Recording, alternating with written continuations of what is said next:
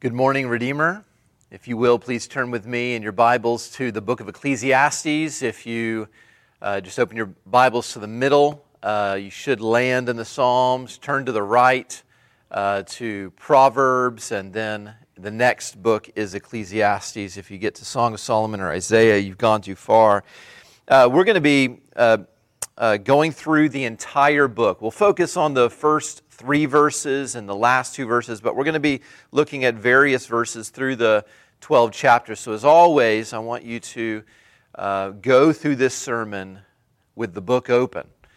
Uh, this will be an introduction to a series, but I want, before we start, to give you a sense of what the message of the whole book is. Uh, but for that, uh, we need the Lord's help. So let's go to Him in prayer.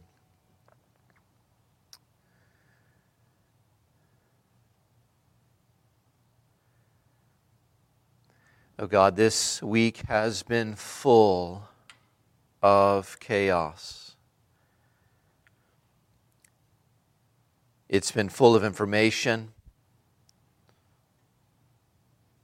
It's been full of discouragement, and we've been tempted to believe lies. And so we pray, God, that you would fall upon the preaching of your word, that we might be filled with the knowledge of your will and with all spiritual wisdom.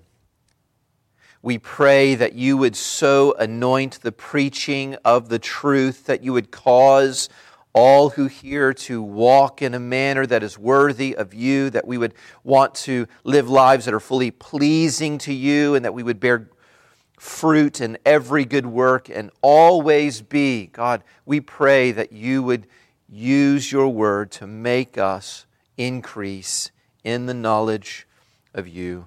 And we pray this with confidence that you hear us because we pray this in the name of Jesus Christ our Lord.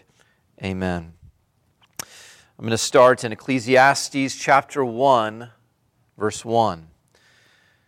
The words of the preacher, the son of David, king in Jerusalem. Vanity of vanities, says the preacher, vanity of vanities. All is vanity.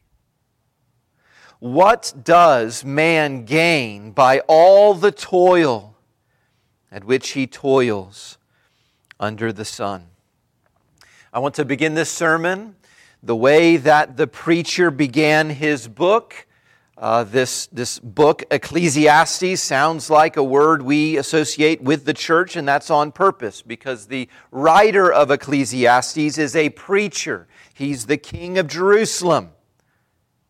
And what that means is his audience for this book is the people of Jerusalem. It is the congregation who worships God. And so, what that means is this book is a sermon. And so, as I have the people of God listening for the message of this book. Let me begin like the preacher, but beware. This is going to sound sacrilegious, maybe. it's going to sound controversial at first, but here, here it is. Faith does not fix everything. You could say that the title of the preacher's sermon is Get Real. And there, for that reason, that's the title of this series on this book, which is a sermon that we could, could understand Solomon just preaching, Get Real. You see, the, the best preachers tell the truth, but you, you also need to understand that the best preachers are honest.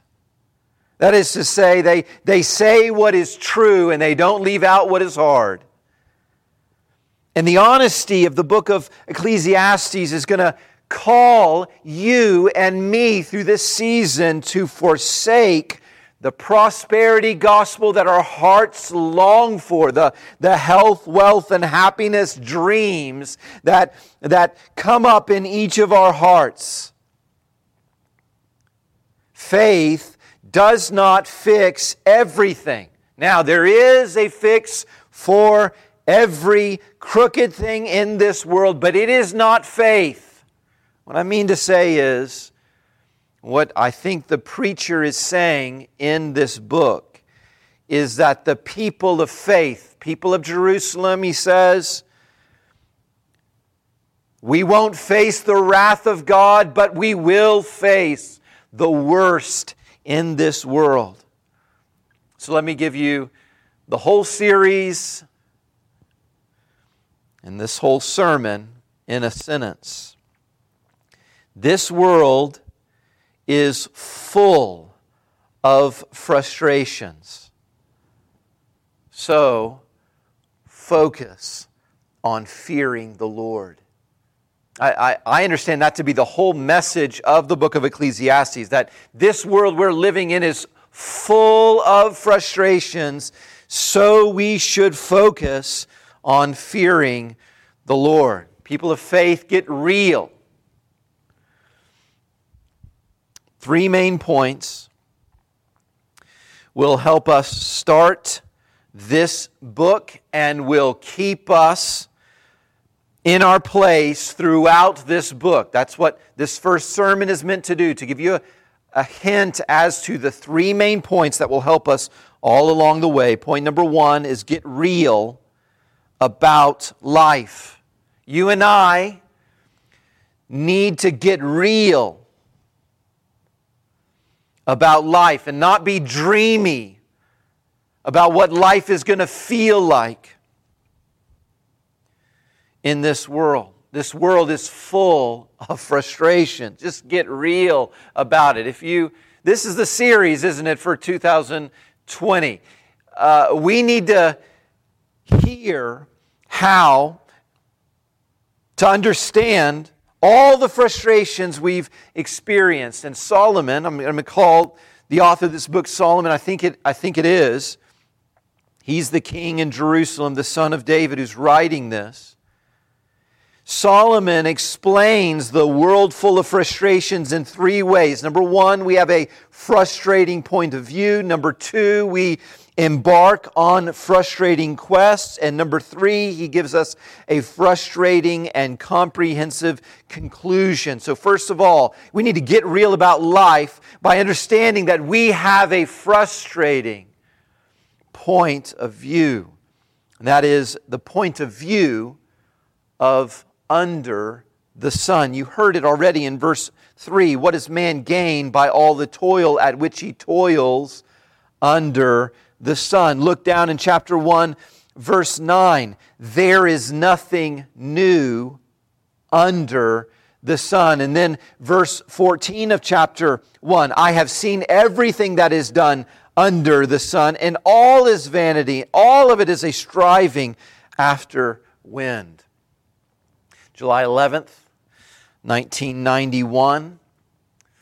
Uh, I, uh, it was summer and I was uh, there was this total solar eclipse that that fell upon our um, area, and um, and my my mom had to go teach uh, summer school, and so she left her two boys at home, and because of all the news and what what dangers were there for the total so- solar eclipse. She gave us instructions on what we were to do that day and what we were not to do. We were not to go outside and play soccer like was normal. We were not even to sit in the living room because there were skylights in the living room and there was this danger she had heard that we would get solar retinopathy if we looked at the sun when there was this total solar eclipse. In other words, if we did that, we would uh, destroy our retina and we would get this eclipse blindness. And so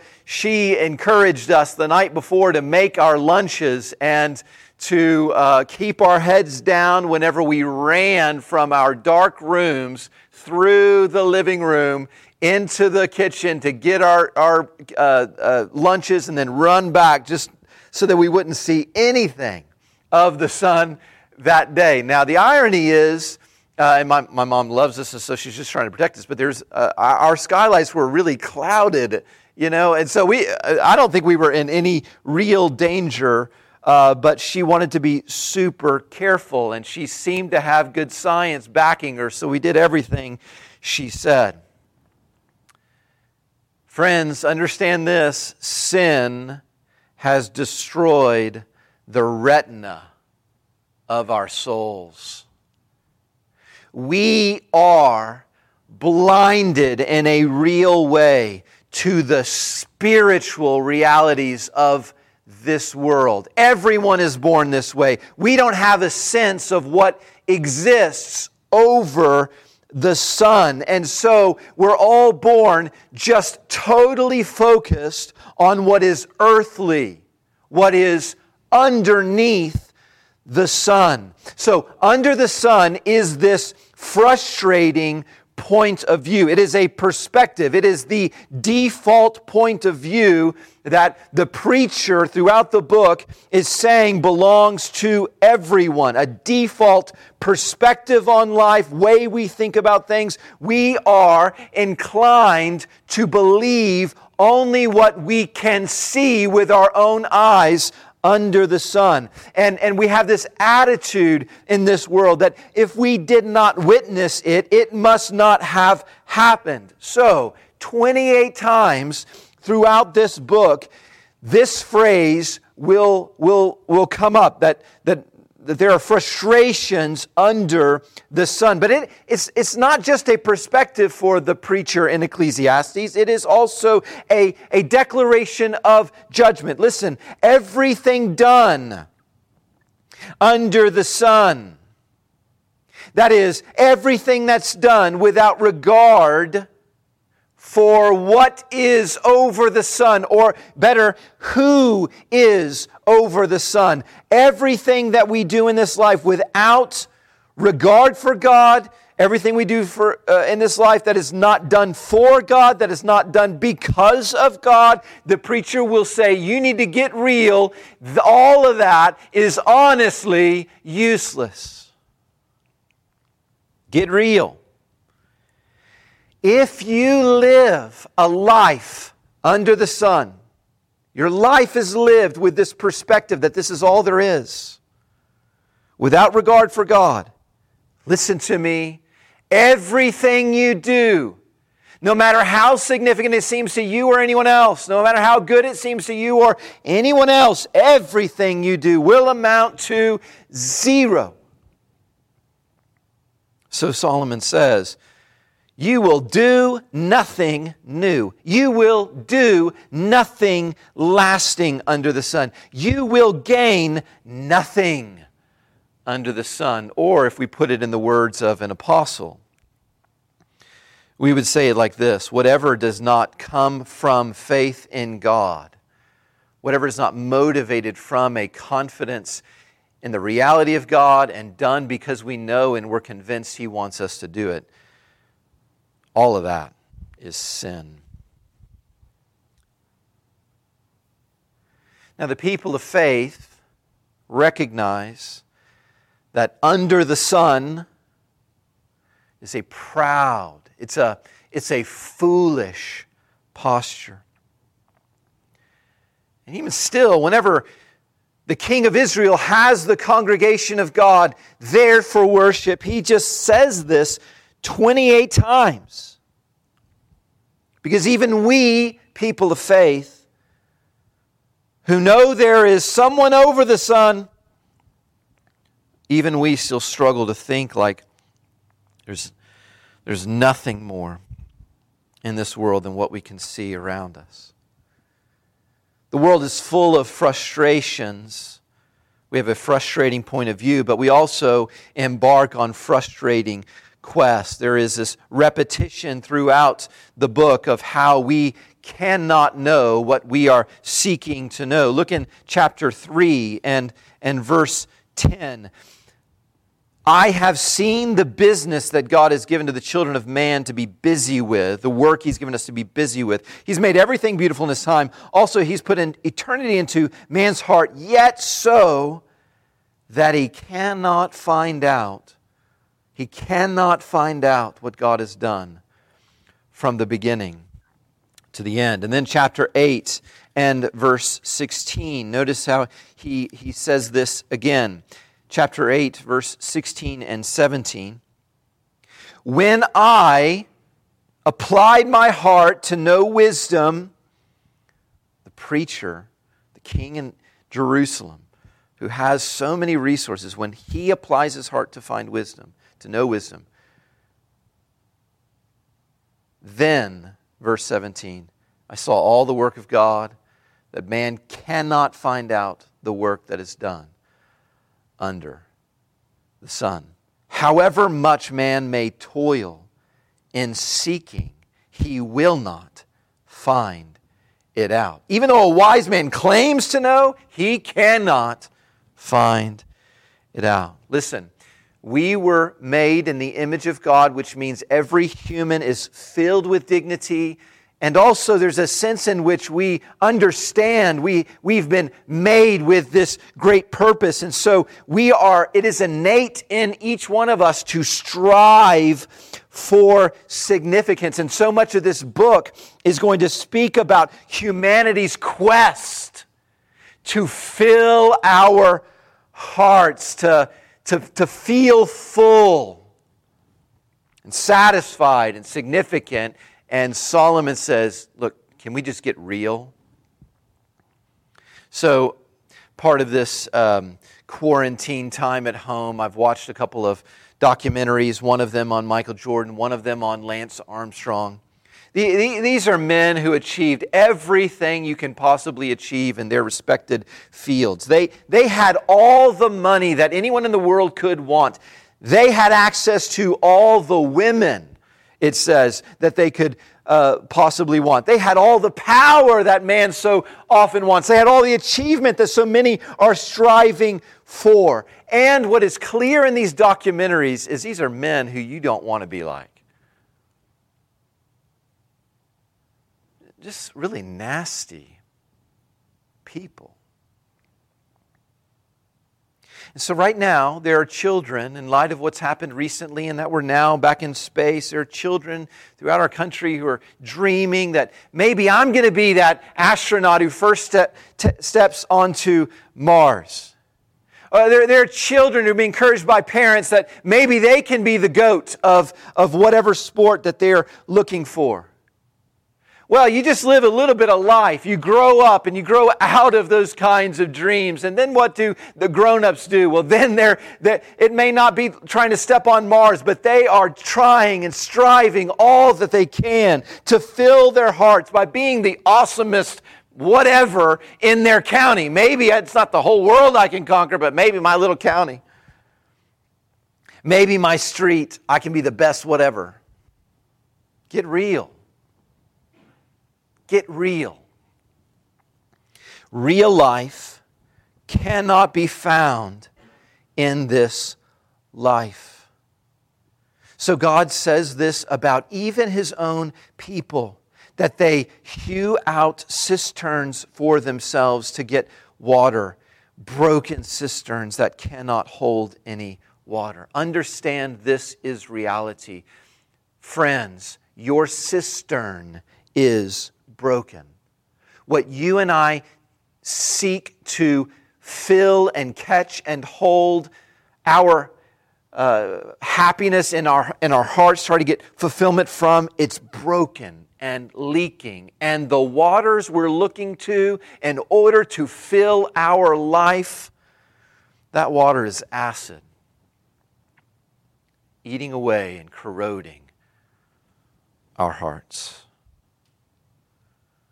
The world is full of frustrations. We have a frustrating point of view under the sun. We embark on frustrating quests that we cannot finally know and find.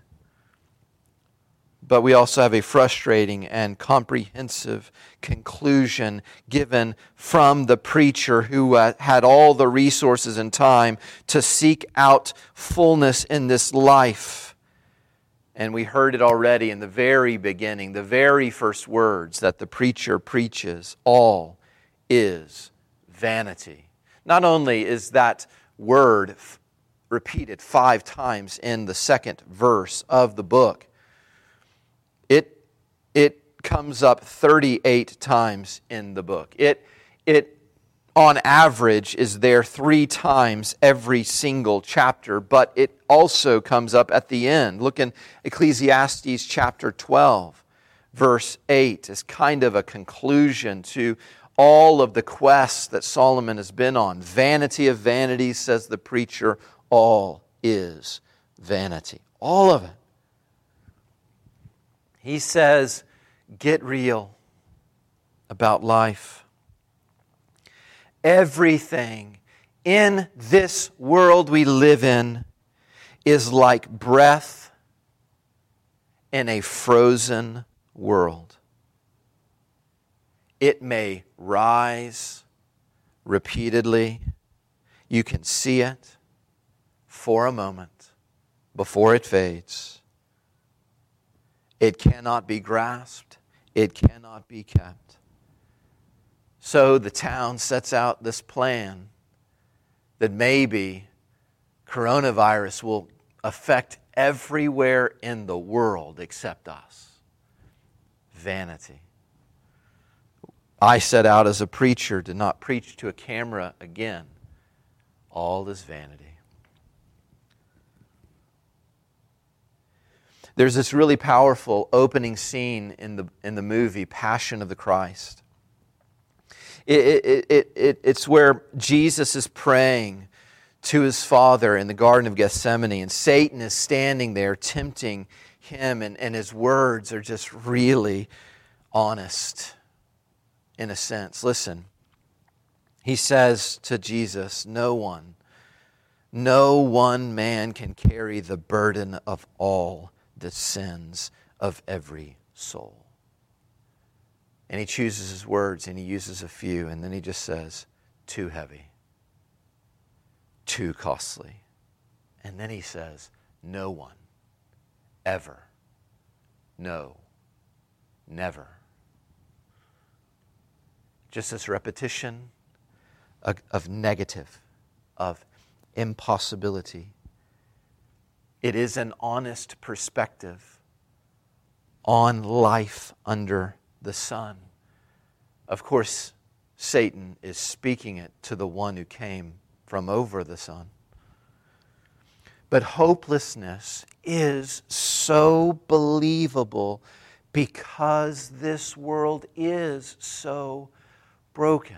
We need to get real about life in that kind of world. Hopelessness seems honest? Because this world and our hearts have a problem,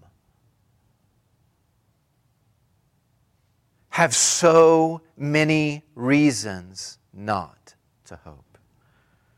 This world is full of frustrations, so we should focus on fearing God. Point number two Get real about God. Here is what the preacher, when he concludes this, this book, at the very end, look at the last two verses, chapter 12, 13, and 14. The end of the matter. All has been heard, the whole sermon is done.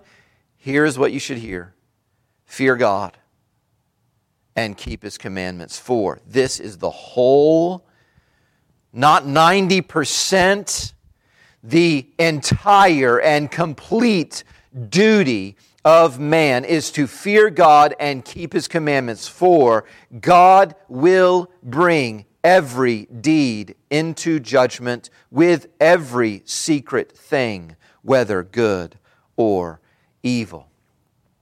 So, what we're going to see throughout the book at key moments, the preacher is going to turn to the congregation and say, Get real, regard God. And he doesn't take for granted that he's talking to the people of God and therefore they don't need to hear it. They, we need to hear it. Get real. Regard the real God. I don't have to tell you that to live in this world is to experience, to become acquainted with, to be provoked by senselessness. This is a world full of sin, and therefore we should understand that this is a world low on sense. What we'll see throughout the book of Ecclesiastes is this comparison that the preacher is making about the world of Genesis 3 in comparison to the world as God made it in Genesis 1 and 2. In Genesis 3, the first sin comes in, and that is a definition of what sin is. If you remember, Eve made a choice to, to live without regard for what God said or what God would do. When she reached out for the fruit that God said, don't eat, and if you eat, you'll die she made a choice in her life that then characterizes and defines the experience of everyone who lives. It, this is what sin is. It is living without regard for God, without consideration of Him, as if He is not real and does not act. Understand this concept when we go through the book of Ecclesiastes and when you go through your life. What is normal was once inconceivable. What is normal was at one time inconceivable. You wouldn't conceive of the possibility four months ago that you would walk into a grocery store and just about everyone is wearing a mask. If someone told you four months ago that when you were walking somewhere, everyone's going to give you a wide berth, you would immediately say, That is extremely rude. If you started to experience that then, it would be inconceivable. And this call, this primary focus that, that Solomon says we all should have to fear God, that is the normal responsibility, the complete duty of man, and therefore to keep his commandments. That normal responsibility now was inconceivable when God created the world. Because of this, fear only comes in with folly, the way face masks only come in with coronavirus. The word fear did not show up until sin came in because of folly, which is living like God does not exist, like there is no God. And to people who who that is normal for, to live and to have instincts as if God is not real, we have to be commanded to prioritize above all the fear of God. Because this world is not what it was made to be. In the beginning, God created the heavens and the earth, above the sun and below the sun. They were united, but now it's like our eyes cannot lift that high anymore. For this reason, we're foolish we impulsively live without consideration of God. And so he says, You must put in the center of the bullseye of your life fearing the Lord. Why? Well, let me give you this reason. Because he's the one who promised that the world would become crooked if we sinned. And He's the one who kept His promise when sin happened. And so when you see senseless, what you should see that will not come natural to you when you see senselessness and frustrations in your life and in the world. What you're seeing is a promise keeping God, a word sustaining God. I will curse the world with crookedness if you sin. And it is absolutely consistent. He is. So, what hope is there? Only this that the same God made a promise when he cursed. In Genesis 3, I have a Christ who can redeem.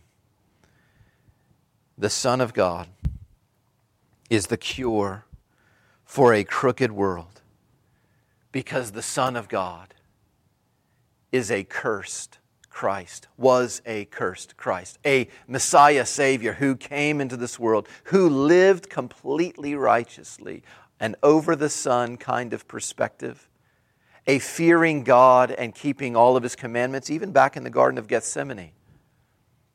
He said, Not my will, but your will be done. And he got up and he crushed our enemies by being cursed and treated like sin on a cross dying for all of our the sins of those who would trust in him.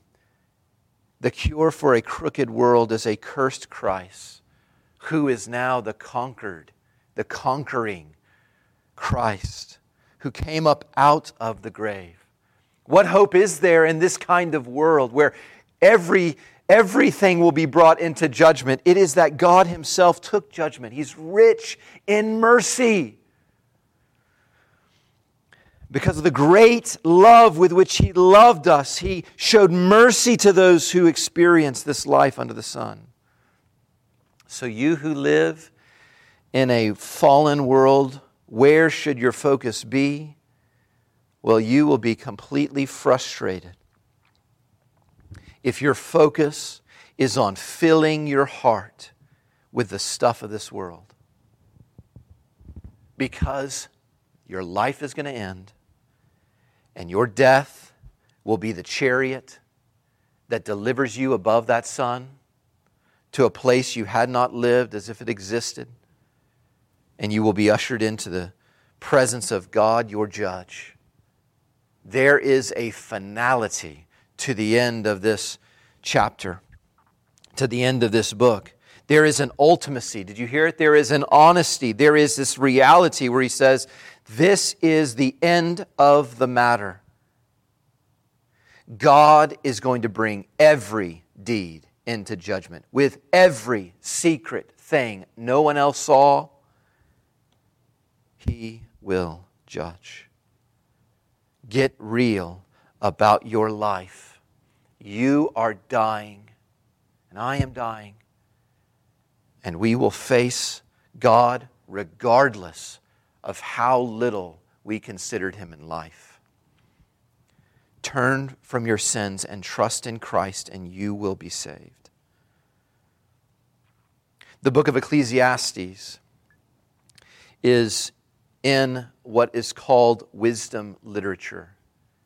It is a section in the Old Testament that gives us truth for life. That's what wisdom is. It, it is understanding how to live well in God's world that is also fallen. And, and whatever book you read in wisdom literature, Psalms, Proverbs, Ecclesiastes, Job, the key ingredient to wisdom in every single wisdom book of the Bible is this point fear God. I'm most helped by a professor's a professor of mine's definition of what it means to fear. Here it is it's to tremble before God because of his judgment against all wickedness. Fear him. Tremble before him because of his judgment against all wickedness and also trust him. That's part of fearing him is trust him without reservation because of the bounty of his goodness to those who turn to him alone for their life. It is this trembling. I don't want to sin against him, but it's also a fearing. He's not like anyone else here who lies. He will tell the truth and he will bring about all of his promises. And so, throughout a book that is basically saying nothing is meaningful. In other words, nothing in this world is filled with meaning. It cannot fill you. At the end of the book, of saying nothing is meaningful, he says, and everything matters because God is going to judge. So you and I should focus on fearing the Lord, which means we should, here it is, listen. What does it mean? What should what is the end of all things? Is to keep God's commandments, which you will not do if you don't fear Him. This is what it means, is to live with a concentration that is constant. It is to concentrate constantly on the realist reality in this world. This is wisdom to concentrate constantly, to be always aware of, to live in the presence always of the living and holy person of God. So there's a lot being said this week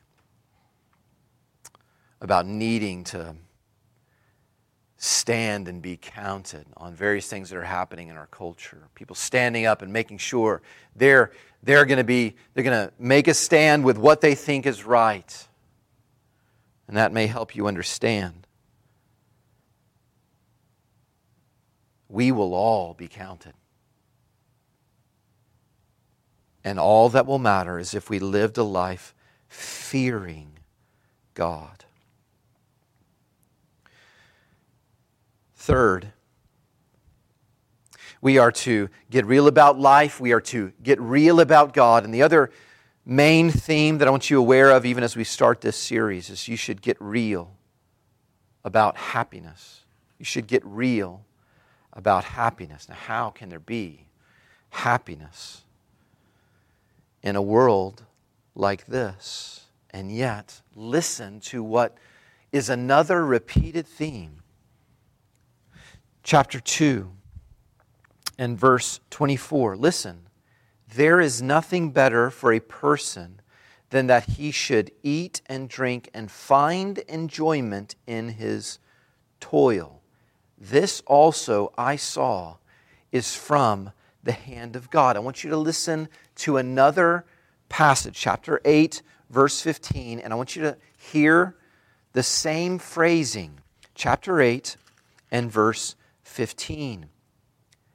I commend joy, for man has nothing better under the sun but to eat and drink and be joyful, for this will go with him in his toil through the days of his life that God has given him under the sun. Chapter 9, he says it again. Chapter 9, verse 9 enjoy life, enjoy life with the wife whom you love all the days of your vain life that he has, give, he has given you under the sun, because that is your portion in life and in your toil, at which you toil under the sun. Did you hear it? All three places. This is the repetition throughout the book.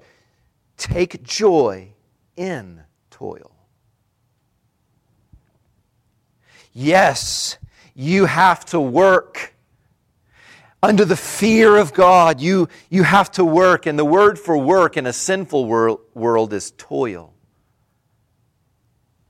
Work is hard. And God gives joy in it, in the toil. This is an amazing observation of the God we should fear in a world that is filled with folly, from a God who owes us only judgment, He gives good in the midst of a cursed and crooked world. This is our God. everything that is good in this world is gift. Now, all is vanity. All is vanity. So look in chapter 12, verse 1. All is vanity, even good gifts will end. Chapter 12, verse 1. Remember your Creator in the days of your youth before the evil days come, in older age, and the years draw near of which you will say, I have no pleasure. Get real about happiness. Don't assume there can't be any of it here. There is real joy, and we should enjoy what we can when we can. Because one day it will be gone. So you cannot guarantee happiness. It is best not to expect happiness in this life, but we can taste it. Faith does not fix everything. We will face the worst in this world, but God will fix everything. What it requires is a new world. What it requires is a new life beyond this earthly life. But He will fix everything. It's not faith that fixes everything. It's the one we have faith in and what he has promised to do in the future. And, and even in this life, because God is so gracious, even to those who don't know him. He's so gracious that he gives even them, and certainly us, glimmers and tastes and down payments so that we'll hear throughout the book of Ecclesiastes you should enjoy your marriage. There are joys in parenting and, and grandparenting, even in this crooked and senseless world where there's so much folly and pain. There are real joys. There's real joy in a job well done. There is real joy in a delicious meal or, or just in the simple taste of a cup of coffee. Not black coffee, but you know, some butter and some honey in it. Sweet tastes of what will come. But the path to joy, it starts with this honest look. Get real about this world. And if you're real about this world, you will stop making happiness your first priority. And get real about a good God who even redeems what is crooked. The world is full of frustrations, so we should focus on fearing the Lord. Let's pray together.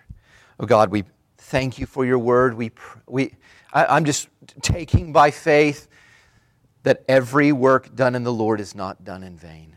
And so I pray that despite all my insufficiencies, inadequacies, weaknesses, despite all the obstacles of preaching to a camera, this word will not be in vain. Use it to make us wise and to live for Christ. And we ask this in His name. Amen.